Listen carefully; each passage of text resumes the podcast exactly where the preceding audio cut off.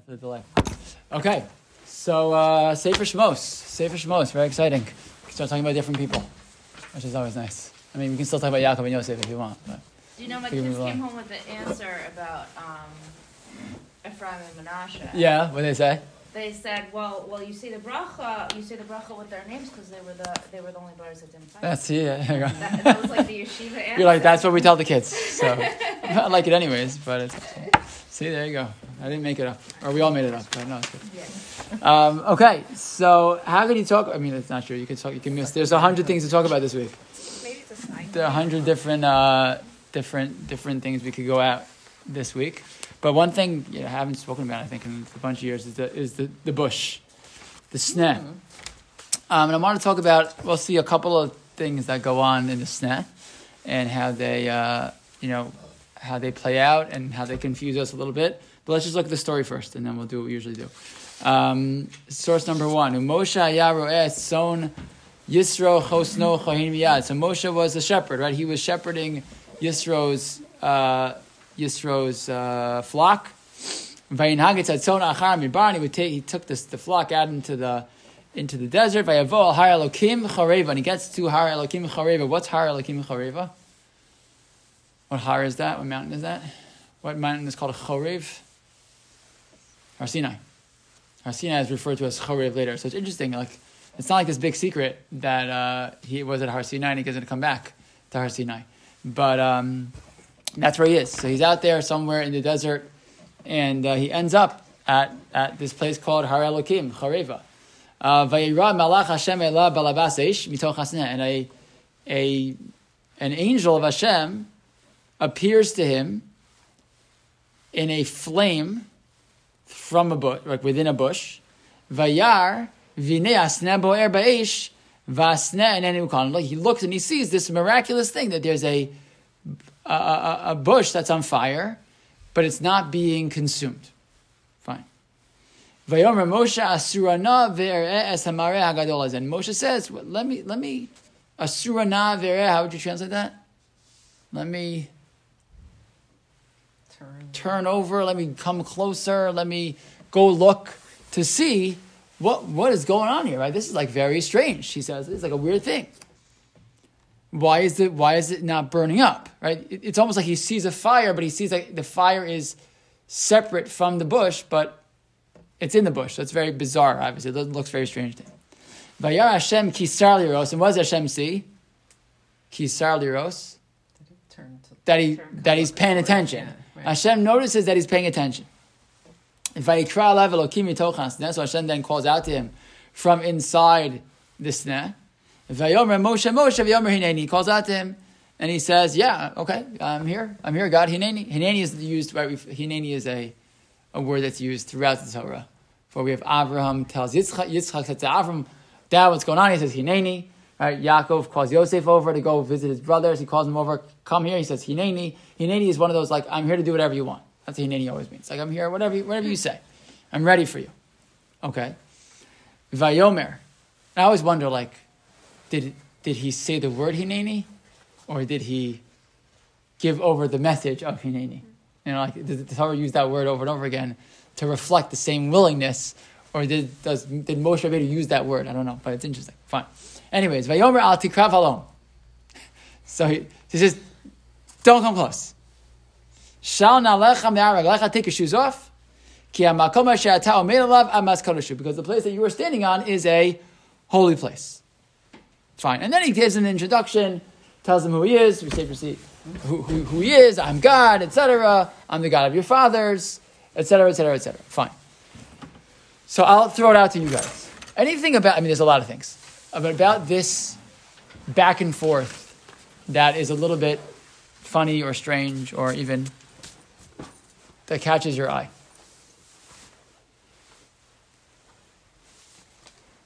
Moshe's walking by and he sees a Malach Hashem in the fire. And he sees this sneh and he doesn't understand what's going on. So he says, I'm going to come see, I'm going to like turn and see what's going on here. Right? And Hashem sees that he turned to him and then he responds. What's the implication? That he wouldn't have said anything if Moshe hadn't Moshe Sure, would have like walked could've by. Just walked by and Moshe Hashem would have walked by. Hashem would have said, "Okay, not the guy." I don't know. I, I don't know if that's true, but that's the implication. Hashem saw kisar liros. He saw, Hashem saw that he noticed. Okay, and presumably, when when Moshe decides to be sar liros, what does he do physically? Presumably, if he wants to see better, He gets close. he gets closer. And Hashem saw that he that he's interested and that he's coming closer, and that's how Hashem decides to talk to him, right? And what's the first thing Hashem says to him? Back away. it's, kind of, it's kind of backwards, no? I mean, no pun intended, right? He- Hashem baits him basically to see if he's going to pay attention. He then pays attention and comes closer, and God says, "Whoa, not so close." It's a little, it's a little funny, right? It's a little funny. Okay. And then he says to him, take off your shoes. Right? Not only should you not come close, take off your shoes, you can't even, you know, stay where you are. You know, recognize the place that you are that you are in. Right? Because this is an Amas Kodeshu. Fine. So that's one thing that's kind of funny. That Hashem, well, maybe it's two things, right? One is that God doesn't call him over right away. And then, and then by the way, Moshe, once Moshe comes closer, and he says, Moshe, Moshe, Moshe, he says, Hineni, and then he says, whoa, not so fast, right? So he, so he kind of pulls him in, not calling him over, and he waits for him to notice. Then once he notices and comes closer, God says, not so fast. And then they're ready to have a conversation. Fine, and take off your shoes. So, A, why doesn't he call him over? He wants Moshe. Call Moshe. Call him over. Right? B, if he wants him to come to pay attention, he's happy he's paying attention. In fact, the only reason he talks to him is because he's paying attention. Why is he then tell him to back off? A funny thing to say to him. Um, removing the shoes maybe doesn't bother us so much because we're used to that. Maybe why? Where else do people remove their shoes? What's another example of people who have to remove their shoes? Oh, that's interesting. We're actually going to see a. We're actually going to see. We're actually going to see a connection One I thought of. to chalitza. We're going to see a connection. Hopefully, we see Rabbeinu Chaim actually talks about chalitza a little bit. Actually, also yes. If you don't do yibum, when a person dies and is and he, and he has no children, so the brother-in-law either marries her, right? Either marries the, the wife, or he takes off her shoe, or he takes off her shoe. Sorry, and uh, she spits in the ground. You're not, you're not building your father's house. But that's called chalitza. That's removing the shoes. But where else do people remove their shoes? To this day, people remove their shoes, or people remove their leather shoes. That's Yom Kippur. So on Yom Kippur and Tisha Morning, B'av, sign morning, morning. Water. places, they go into places where people go, places where people go. In Israel, one of the is it Maras Go on the Har Bayis. Oh, If you go up to Har Bayis, you can wear like you know Yom Kippur shoes. You can't wear shoes in the Har Bayis. Why not? Holy. I must go to shoe, right? It's a holy place. And who didn't wear shoes when they did the avoda? The Kohanim, all the Kohanim, correct. When they would go into the Beis HaMikdash, Kohanim would always do the avoda without their shoes. So we'll have to see what's shot in him taking off the shoes, why that's important. He takes off his shoes. Kind of But- like So then why do we like why do we specifically wear shoes then when we daven? Ah, because we have a halacha that when we daven, we wear shoes. It's a good question. Presume that's because it's like seen as like a, a respectful. It's like a respectful thing to wear shoes. But you're right, if you would go into the Beis HaMikdash to daven, you wouldn't wear your shoes. I wonder, like when Chana went into daven in the Mishkan, like, she take her shoes off? I don't know. But, uh, but yeah, but, but, but you're right. It's interesting that we are, we are careful to wear shoes when we daven, right? You have to wear socks at least, something, right? So that it's like respectful. But uh, that's respectful clothing for going in front of the king. Nevertheless, when we go in the Beis HaMikdash, we don't, right? Because you're in the Almas Kodesh. But still for Birkas Kohanim, they take off. Correct. For Birchas Kohanim, take off their shoes. That's what the Kohanim have to be very careful to make sure they wear the right socks. That's the wrong day to have a hole in your sock. My Um, friends have funny socks. yeah, you gotta have, you gotta have. The Rosenfeld boys have good socks. Yeah. You know, 'cause that's important. They, want to get up and be. Uh, they're gonna duchen. You gotta have good socks. But uh, but yes, but it's but, but when you duchen, the Kohanim take off your take off your shoes. Fine. Good. So that that good. Any other anything else bother anybody? I just have a theory why he says get close and then step off. Yeah. Like, you know, come close but don't get too comfortable because I'm still Hashem. All right, that's gonna maybe maybe be part of the messaging. The boundary. You know? the boundary. Like you can come close, but I want you to understand something. I'm the You never I'm the boss, right? Right? Close but not that close. Yeah. Right? It's close but respectfully close, maybe. Right? He's starting parenting he's, yeah. No. He's start right, he's starting I, the come close. I love you. close but I'm not best friend, not friends. Yeah, Right. but right. Right. I'm not your friends. I'm your parent. right, right, right, right. COVID, COVID. Right, right, right, right, exactly. Right, no, close, not too close. Yeah, there you go. Um, right. And, and maybe, I think also, one of the things I think that bothers a lot of people is, and this is we're just used to seeing, and I'm not going to talk about it too much, um, but that is why, what, why of all imagery, God could have come to Moshe in anything, and why specifically he chooses this sneh, right? This thing that's burning, but it's not really burning, it's not going to get destroyed. There's a lot of discussion about that. We're talking about that less. We'll see if we get to that a little bit today, but, um, but fine. There's one other thing that I think just interesting to note, and we're going to see it, some conversation about it also.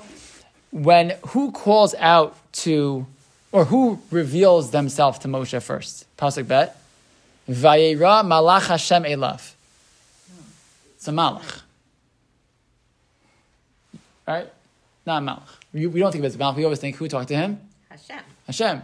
Now Hashem sounds like Val Kilmer, right? And uh, right, you know that was a big discussion how to do that, right? I think it was him, right?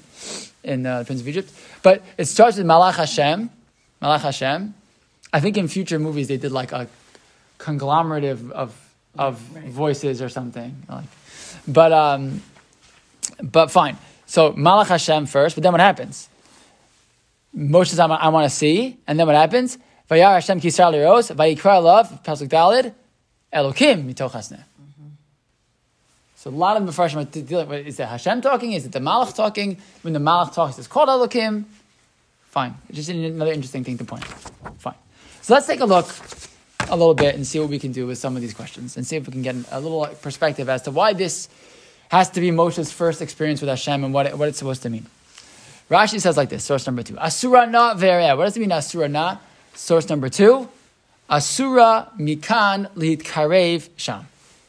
I'm going to, right? Hasiru sometimes means like remove, right? I'm going to leave this place and I'm going to come Closer. Closer. I'm going to come closer. I want to, that's what most of us do, right? We see something that we're interested in and we come closer. So Moshe Rabbeinu says, ah, let me come a little closer.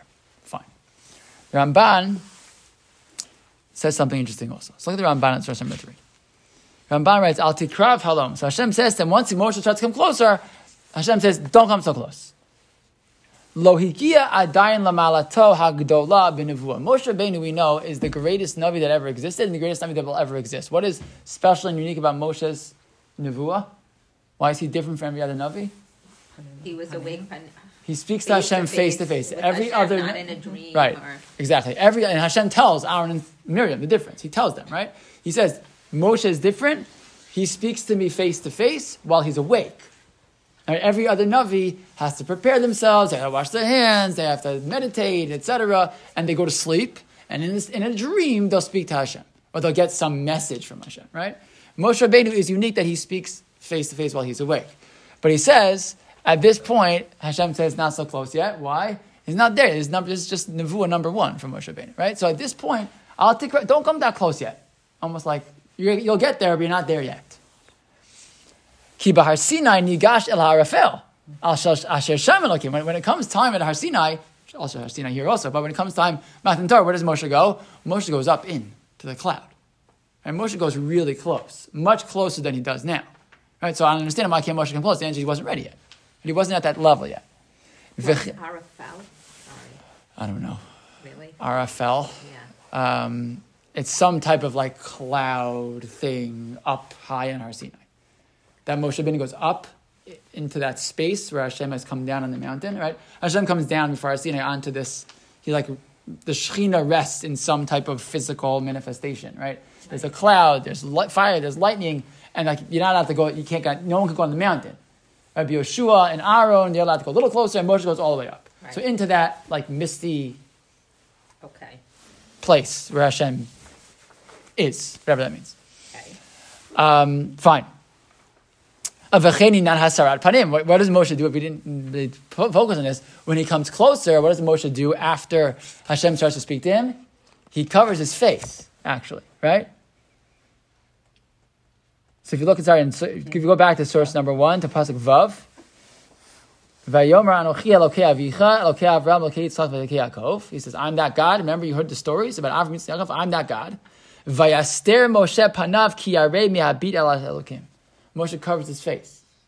He's nervous to look at Hashem. Okay, what do you mean? Moshe speaks to Hashem face to face. Well, this is the first time. Not the right? first time. This is, he's not yet come. Not yet, not yet. So, but you already see this like Moshe's interested. He's given the opportunity. He comes closer, but he kind of even himself realizes. Hashem tells him like not so fast. So he realizes, you know, maybe I should be covering myself. Right? There's this, there's this coming closer and having experience, but not that close. Not that close. Okay. And then it says Ramban further. This is a holy place. He wasn't so close to the, to the bush. He's hero. He, he, he warns him. Because once Hashem has come down on the mountain, the whole area is kadosh. Right? And even though he's not quite there, he's already on this mountain. Hashem is on the mountain, and now he needs to understand exactly where he is. And he points out also, right? And this is this is, if you look uh, two lines from the bottom there, in the middle of the, of the paragraph, is v'ine kulo kadosh v'asor b'nidas hasandal. Right, the, the whole area is, is kadosh. You can't wear shoes there. V'kach amru b'chol makom she'ashchina niglais asor b'nidas hasandal. Any place where the shechina is, you have to take your shoes off. How do I know? V'chein Yoshua v'chein kohanim lo shimshu b'mikdash ala yachefim. Right, the, the kohanim would take off their shoes because they were standing on the har bias. They were standing in the in the kodesh. So that that's like a this idea of shoes off is a is a kind of teaching Moshe also. It's another part of his like Education, Education in- in being in the presence of kedusha, something that Moshe has never experienced before, and so Hashem is sort of like pushing and pulling him. He wants to bait him to come close. Are you interested? Do you care? Is it something that Matt? Are you going to notice? Moshe says, "Yeah, I'm here." Hashem says, "Great, but not so fast." Let me tell you how this works. Take your shoes off. Stand a little further away. It's not going to be so quick. Okay? Ben Bechaya also says, similar idea that this is a, this is a like chinuch for Moshe. He's learning how to deal with Hashem. Ben Bechaya, verse number four says, "Valderech hapshat inan haparsha hazos ki Moshe hisig shlosha inyanim." Right? Moshe gets, he he comes to appreciate three things. Ve'elohim, ha'esh, the fire. Right? He sees the fire. Va'malach, right? that, that angel that calls out to him. Ve'ashchina, in the presence of Hashem itself. And look, he ta- takes you through each one. Techila ra'a ha'esh. First he sees the fire. He sees this fire that's like hanging out in the middle of the bush, but nothing's happening. He sees it while he's awake. He sees it with his eyes. He realizes it's fire. Vayasavur shehu esh gafrish shamati. He assumes it's a earthly fire. And if it's an earthly fire, what should happen? It should burn. Right. Ukishahaysa dato kain v'lohaya hasna uchal al kain ratzali karev. But he sees, wait a second, this is not earthly fire. And this is sort of like the first test for Moshe is to recognize this is not something earthly. This is something beyond you, right? Zeu sha'amar asurana ve'eretz hamar gadol hazeh. What's the first test for Moshe? You're going to be sensitive to kedusha. You're going to see something that looks different. You're going to notice. Are you just going to continue on your way, or are you going to really notice? Did they tell that, that experiment they did when the Joshua Bell was like the most famous uh, violinist in the world? Apparently, I didn't know this until I read the article, but he's like you know concert violinist, and they put Joshua Bell in a metro station in Washington D.C. And they counted how many people stopped to listen. Thousands and thousands and thousands of people. He wasn't wearing a tuxedo. He was wearing regular clothes. So it was like one little kid and one elderly person and another, like six people like stopped to watch. Three people put in money and like 7,000 people or whatever it was, 25,000 people walked by him. The night before, he sold out a concert hall to, you know, 1,500 people for 100 bucks a ticket, right? do you do we stop to notice right do we notice something unique when we see it or are we just so busy that we don't have the time what's our job he things to do right so, let, us see is he going to notice? Ha'esh number one. Good he notices the esh next step malach. Right? Look what the next piece is underlined. So now he's going to see something also new. He's going to see the, the, this angel. Right? He sees the malach. Right? Mashman hakatuv ki labat eish ra'at. First he sees the fire. And then he and then and then the malach. And, and in fact, it's not until he called he notices that Hashem even calls to him. Right? Once his mind could adjust to seeing a malach, which itself is shocking. And then he sees Hashem, and that explains the language. Right? That's why it goes from Malach Hashem to Elokim. Elokim. Right? Hashem is sort of like teaching him how to interact with Kedusha. Carefully. Carefully, slowly and carefully. Fine. Which I think is just interesting. And there's like very, very like calculated approach even to how Hashem started to bring Moshe in. He needed to see if he was the right guy. Is he going to notice? I actually heard another beautiful shot that, that, I really like a lot. But this is actually one of my students in, in, in YU told, told me this shot. I forget who, if he quoted from anybody. We say Asurana, he, he saw, Hashem kisar liros. He noticed that Moshe went to look. What is the midah of Moshe? We, we always want the question, why did Hashem choose Moshe Rabbeinu? What, what, so there's a midrash, right? That the, the little shepherd, the sheep ran away, and he picked them up, and he put them on his shoulders, and he cared about every single sheep. That's very nice. It's a beautiful medrash. That's nice. But where does that medrash come from? It comes from the, the text, actually, of the first three stories that we see about Moshe Rabbeinu. And what happens with, what's the first time we see him as an adult? As a baby, fine. But as an adult, he comes, he, he, he wakes up, he, he, he sees what's going on outside, and he goes out to see. The language over and over again is liros, right? To see what's happening with his brothers and sisters, the Jewish people, right? And each time, as he sees, what does he first see? He sees that the Vayar, he sees the Mitzri beating the Jew, and he, he looks both ways. Vayar ki enish, he sees there's nobody there. And if you look in that in that paragraph, I should have brought it for you. Over and over and over again, the language is ra'ah, that Moshe sees. And, Mo, and, and Rashi each time points out that Moshe had, a, had an eye to look, to understand, to appreciate, to be sensitive. He had, a, he had this sensitivity in himself, that he noticed things. He would pay attention. So I heard this beautiful shot when Torah says, Vayar Hashem kisar l'ros, doesn't mean he noticed the sneh. He's going to notice the sneh. He's not going to notice the sneh. Hashem's going to call to him. Hashem saw in his life that he was a sar l'ros. He's the type of person who makes notice of people. He notices the challenges of other people. He notices their pain. And that's why Hashem chose him. Because he's going to be a person who's going to have to be a leader. He's going to have to notice the pain of other people. It's a, it's a drush, but it's very beautiful.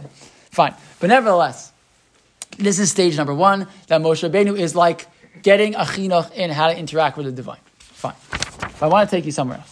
The Kli Yakar is something very different. Source number five. Kli Yakar writes, Asura naver es, source number five, Inyan hasara zuhi lehitrachek min hamakomahu. Asura now we said means come close. And Rashi says it means come close. And Hashem says, back up. Kli Yakar says no. What did Moshe want to do?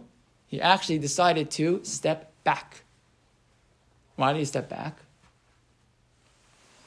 Ki kol od shit rachek min hamakomahu biyoter shalta ba'ina. Sometimes if you step further back from something, You see it. more see clearly. it more clearly and better. Our natural inclination is to zoom in and to see details. We don't always take the perspective of to step back. And he quotes a number of examples, right? He says, V'lamad me'or hashemesh, right? And he gives a mashal from the, the sun.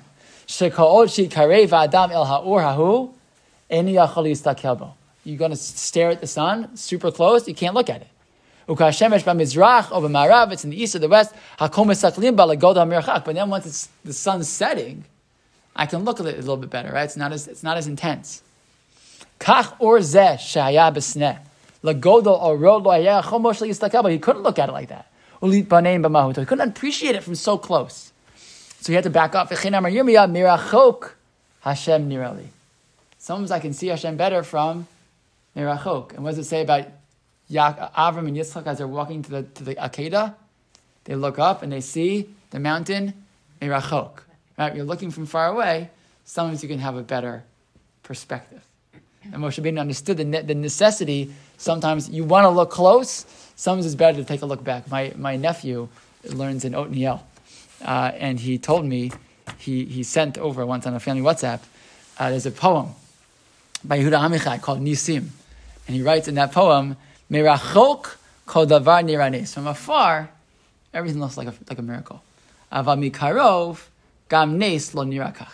But from close up, even a miracle doesn't look like a miracle. You're looking too close sometimes, you don't even realize what's happening in your life. You take a step back for a second, take a deep breath, see things from further away, have a better perspective on what Hakadosh Baruch Hu is, you know, doing in our life. You saw that in a speech and so. I said in this speech in Shul, I did. Yes, I said it once. Yeah, I know. Yes, I, I did. Isaac Kron said I nephew. like that. Yeah, Yeah. yeah. The It's a beautiful. It was a beautiful. It was so nice, and it's perfect oatmeal. That's a perfect oatmeal. Yeah. Like bringing like Yehuda Amichai into the Torah. It's amazing. So uh, fine. So, which I think is an interesting idea, right? That sometimes when we step away a little, we can actually see better. So, there's the, so on the one hand, there's a there's a there's a coming close. On the other hand, there's maybe this value of stepping back, which is interesting though. How do you explain it? You know, how do you explain for the Kli Yakar why Hashem tells him to back up? He already backed up. So maybe he's saying you're good. You're that's the right thing to do. Stay a little further back. Fine. But there's another idea about this also, which I think is I think challenging, but worthwhile to read. There's a great, great book called The Rav Thinking Out Loud, which I really like. I have a little controversy about it because it's literally the it's literally the transcripts of talks that Rabbi Soloveitchik gave in the parsha. I believe it's, it's transcripts from it's uh, I forget the person who put it together. Holzer, last name is Holzer. He put together these things. They were not meant really for publication because they were just like the Rav talking, right? And so the Soloveitchiks in general were very careful only to put things in writing. They like were really careful how they wrote them. So the Rav, even himself, when he would speak, would always have notes, like very carefully crafted notes. So there was a little, I think, when it came out, I think there was a little bit of like a, you know, the Rav was very careful how he spoke, and this is literally his spoken words. It's not, it's not, you know, as carefully crafted, but he has here a really uh, beautiful approach to this to this exact issue. So, uh, sorry, why, why do I like it so much? I like it because it's raw. I like it because it has some of this, you know. And the truth is, it, it has the Rav, you know, a lot of things that the Rav said are written in multiple places. So it's not the only place you can find this idea, but it's actually very interesting. So he asked the question, what does Al Rav, do not come close, mean? Don't come close to the spot. Why did he tell him not to come close to the sneh? After all, he wanted Moshe to come closer and see the sneh. Moshe said, Asur na vereh. And God told him, Al Rav. What does that mean? So he says there's two objectives in seeing. There could be two objectives which Moshe wanted to achieve by Asura Navere, by studying the sneh at close range. One, Moshe could have simply gained a sense of commitment, inspiration. Sometimes you see a mareh, a great sight, and you don't have to understand it, but you can still get inspired. Inspiration, dedication to the people and their destiny. So va'ereh may mean, I want to see, I want to get inspired, it's beautiful, I want to enjoy the beauty to get inspired. But sometimes va'ereh means I want to understand the rationale. Why was it necessary for the covenantal community to come to Mitzrayim? Why did the Almighty expose the members of the community to oppression and slavery? Why was it necessary for them to pass through the crucible of suffering? Moshe wants to know what's going on here, God? What's up? And we know that Moshe has this question because Moshe questions God. Right? After Moshe goes, we're going to see in a second, he's going to talk about it. When after Moshe goes to the first time, what happens? Does the power respond well? Not at all. Paro makes it worse. Harder. Right? Gonna get your own your, your own straw, your own this. And Moshe comes back to God. He's like, what, what is going on? And he starts literally screaming at the Rebbe. You said it's gonna get better, now you made it worse, now they're not listening to me, now they hate my guts. Right? And God's like, yo, slow the roll, Moshe. Like, chill out, buddy. Like, you don't, you're not the boss here.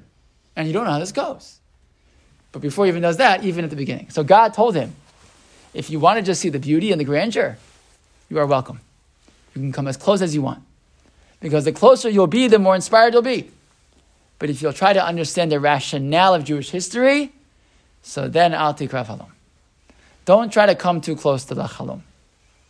Jewish destiny will always remain a riddle which no human being will be able to resolve. Shal na'alecha. Take off your shoes. Abandon your usual everyday stance.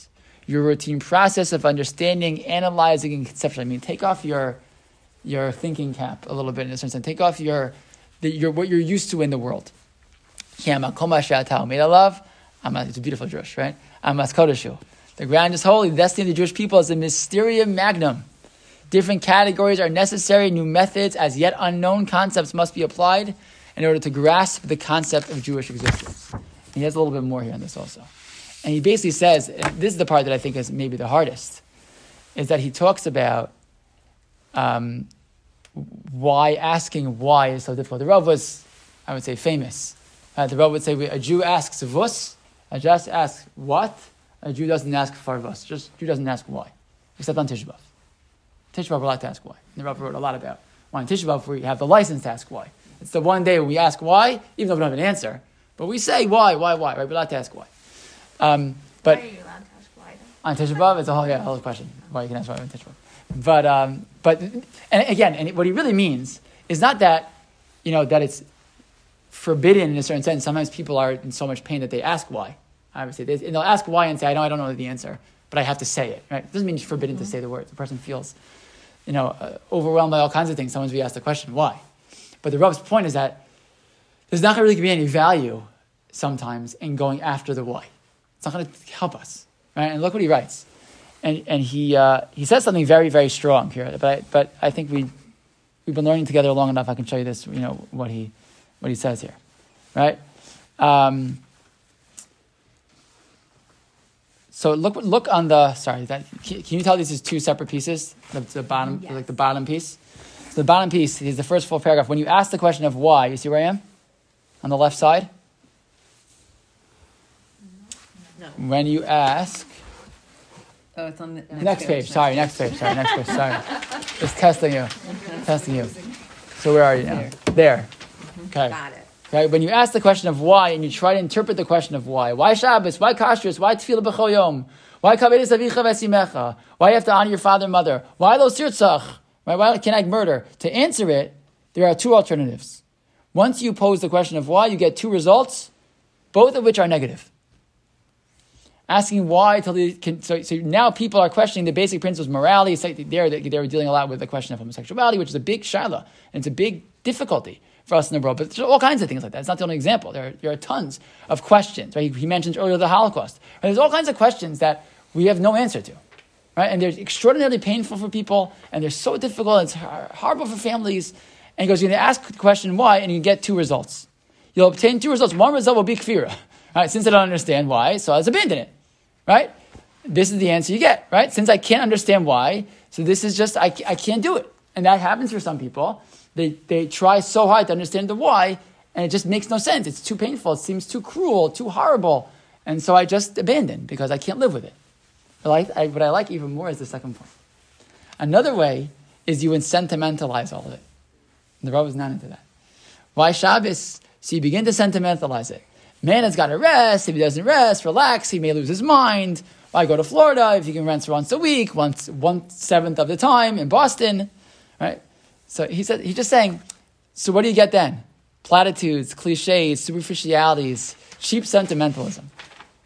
His point being, and by the way, this is not to go against what we do all the time, which is you try to understand the reason for mitzvos. And the Chazal did it a lot. The Rishonim did it all the time. What's the value? What's the message? Of course we do that. Of course you to find the message. Right? But, but what we don't do is say that I understand exactly why Hashem decided this or that or the other thing. Right? The Gemara even says, right? A person who says, Al rachamecha. Hashem have, have you know, uh, rachmanas on us like you have rachmanas on the mother bird. So you say, meshatkin us, that person gets taken off the bima. You can't daven from the. Why not? It's true, right? The answer is, it's not true. Because we think we know that it's because to show uh, rachmanas on the mother bird. What would be more rachmanas on the mother bird? What would be more rachmanas on the mother bird? Not to take Don't take the eggs at all. Don't touch them. If you want to have rachmanis, so say you have to be vegetarians. No, I'm being serious, right? All of our like, at the end of the day, so we can say, you know, there's a halach called oso v'es bno. You can't shech a mother and a child cow on the same day. It's rachmanis, it's nice.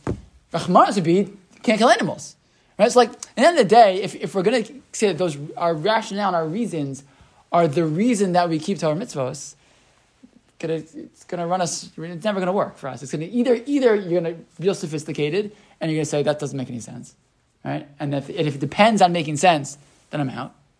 Or you turn it into like niceties, right? Because what's it really about? End of the day, that Hashem says so.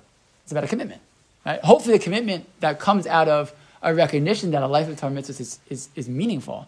And look what it does for you, and look at how you can't. It can't be all because Hashem said so. That's not going to be an answer that's going to work all the time. Certainly not for my kids, right? Like no, no, because Hashem. It doesn't work for me personally either. Just because Hashem said so. That's not going to go. In, that's not going to. That's not going to take it. You know, there's a beauty and there's a grandeur, and the Rav read about that a lot, right? The, the importance of of the beauty of mitzvahs and the feeling of mitzvahs and the atmosphere of Torah. All those things are true. But his point is, if you're to get to the question of why, and you're going to look for why to be a, to be, you know, the that which is going to bring it home because it makes sense, you're going to be searching for a long time and not going to find it. And so what Hashem was telling Moshe Rabbeinu is, come close, but not too close. Understand we're going to have a relationship here, right? But it's going to be a God-man relationship. And a God-man relationship means you're not going to always understand. And you're going to have to be okay with it. And if you want to have that relationship, there's going to be that, that, that line that you're not going to be able to cross, which is difficult. And it takes Moshe Rabbeinu a long time to, to learn it. And, he, and I think he struggles with it always. We find Moshe Rabbeinu struggle with it even, right? He t- tells God to take his life later on and when the people are making him too crazy. What are you doing this to me for? Right? Moshe Rabbeinu struggles with it, I think. And I think Am Yisrael struggles with it, and I think we all struggle with it. And I don't mean to present the, it even as, and therefore just like, just do it, it's no problem. You know, just have that balance with no issue. I think that's a balance that we kind of, I don't know, I just kind of have to struggle with all the time. We want to feel close, we want to feel connected, we want, but then things happen that make no sense, and things that happen that are painful, and things that happen that are just too too hard, and we say, "What are you doing this for?" And we don't get an answer. We're not going to get an answer. And, and I think that's what the Rav's saying is that's what that was sort of the message that Moshe Rabbeinu. If you're going to start, you be the leader of these people. You're going to have to understand that conundrum, and understand that you won't understand it. And if that, those are the ground rules, and without the ground rules, we can't move forward. You know, and that, that in a certain sense, according to the Rav, is what, what, what the in a certain sense, that Moshe was being given. But it's for Moshe, it's a for us. You know, kind of at the same time. Did Moshe have a choice to be the, like the chosen one? So Moshe refuses, right? He refuses five different times. He says, I don't want it. I don't want it. I don't want it. I don't want it. I don't want it. And God, finally, by the fifth time, God gets angry at him. And he says, fine, I'll give half of it to Aaron, right? He gives Aaron the Kohen Gadol. He said, I'll have Aaron come and choose. So did he have a choice? Not really. I mean, it's not really. It sounds like not really. Hashem said, I chose you. And he's, and he's kind of stuck. Yeah. Um, it's a good point. Um, he doesn't really have a choice. I mean, I guess in theory he could have said, he could have sat there and refused. Maybe Hashem would have killed him, maybe Hashem would have let him go. But Hashem, I guess, understood very well this was the guy he needed, and he was right, right? Um, he did a good job. But yeah, it doesn't sound like he had much of a choice. It's hard. It's hard to be chosen like that. It's hard to be chosen like It's not. This is not. Moshe does not leave. You know, I, like I don't care. It's like, oh, when I grow up, I want to be like Moshe Rabbeinu. No. Careful what you want to It's not, it's not such an easy life. It's a very hard life. It's a very hard life. Yeah, and then he didn't even get to go to Israel. Doesn't even get what he wants, and then he doesn't even get in. Right? It's a, it's a very it's a you know, and his children think they'll go so great for his kids, right? And his marriage. It, it, he is a Moshe is a a really challenging figure to deal with. It's not his choice, like you said, and he has a potential which he fulfills Yeah. to this very day. You know, Moshe is, is still Moshe Rabbeinu, Yeah. but uh, it's a challenge for him. I wish we knew more about him. Like, what made him one day wake up and decide he's going to kill a Mitzri? I mean, this was going on every day of his life that the Jews were slaves. Why all of a sudden then? And then he runs away. He's a prince. Well, he runs. kill him, it's he runs away because he presumably Because why? Acheno He realizes that they're all talking about him already, and, Okay, and but- Paro's gonna get him. He's a prince. Why would Paro get him? Paro killed Mitzris all the time. I don't like the way you looked at, you know, my It's a good wife. question.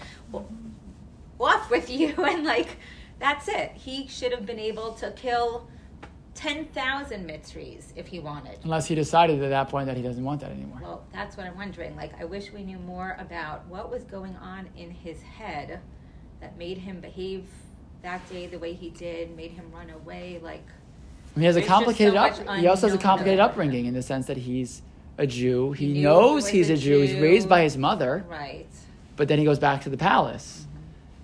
But like, Right. what? How, how much did he know about him, who he, he was was? Probably Right. just felt like he couldn't be complicit anymore living in the palace, but he really didn't have a place among Jewish people either. But then why, when Hashem first sees him, is Hashem saying, I'm the God of Abraham, Yitzchak, Yaakov? Like, who were those to Moshe? To Moshe. Like, The implication that is- wasn't his the implication is history. He was that he does in know. between. T- he knew, implication is that he does but know. how connected did he feel, you know, towards them? He grew up in the palace. I mean, part of the So- part of part of the answer to some people is that that's what he needed, right? You you couldn't have a slave lead the slaves out of Egypt. You needed to have somebody who didn't feel like a slave to be to take that initiative. It's power. You work. Someone who's been beaten their whole life. It's much harder for them to. In a movie, it's nice. They can they can rise up, but in real life, right? It's much diff- more difficult for that for that individual to raise other people up. Like, There are, there are exceptions, but he needed to be you know, above. He needed to not be from that place in order to kind of take people that way. We are out of time, though, so I don't want to take people. Uh, But isn't that also but- why they had the sneh, and that's why he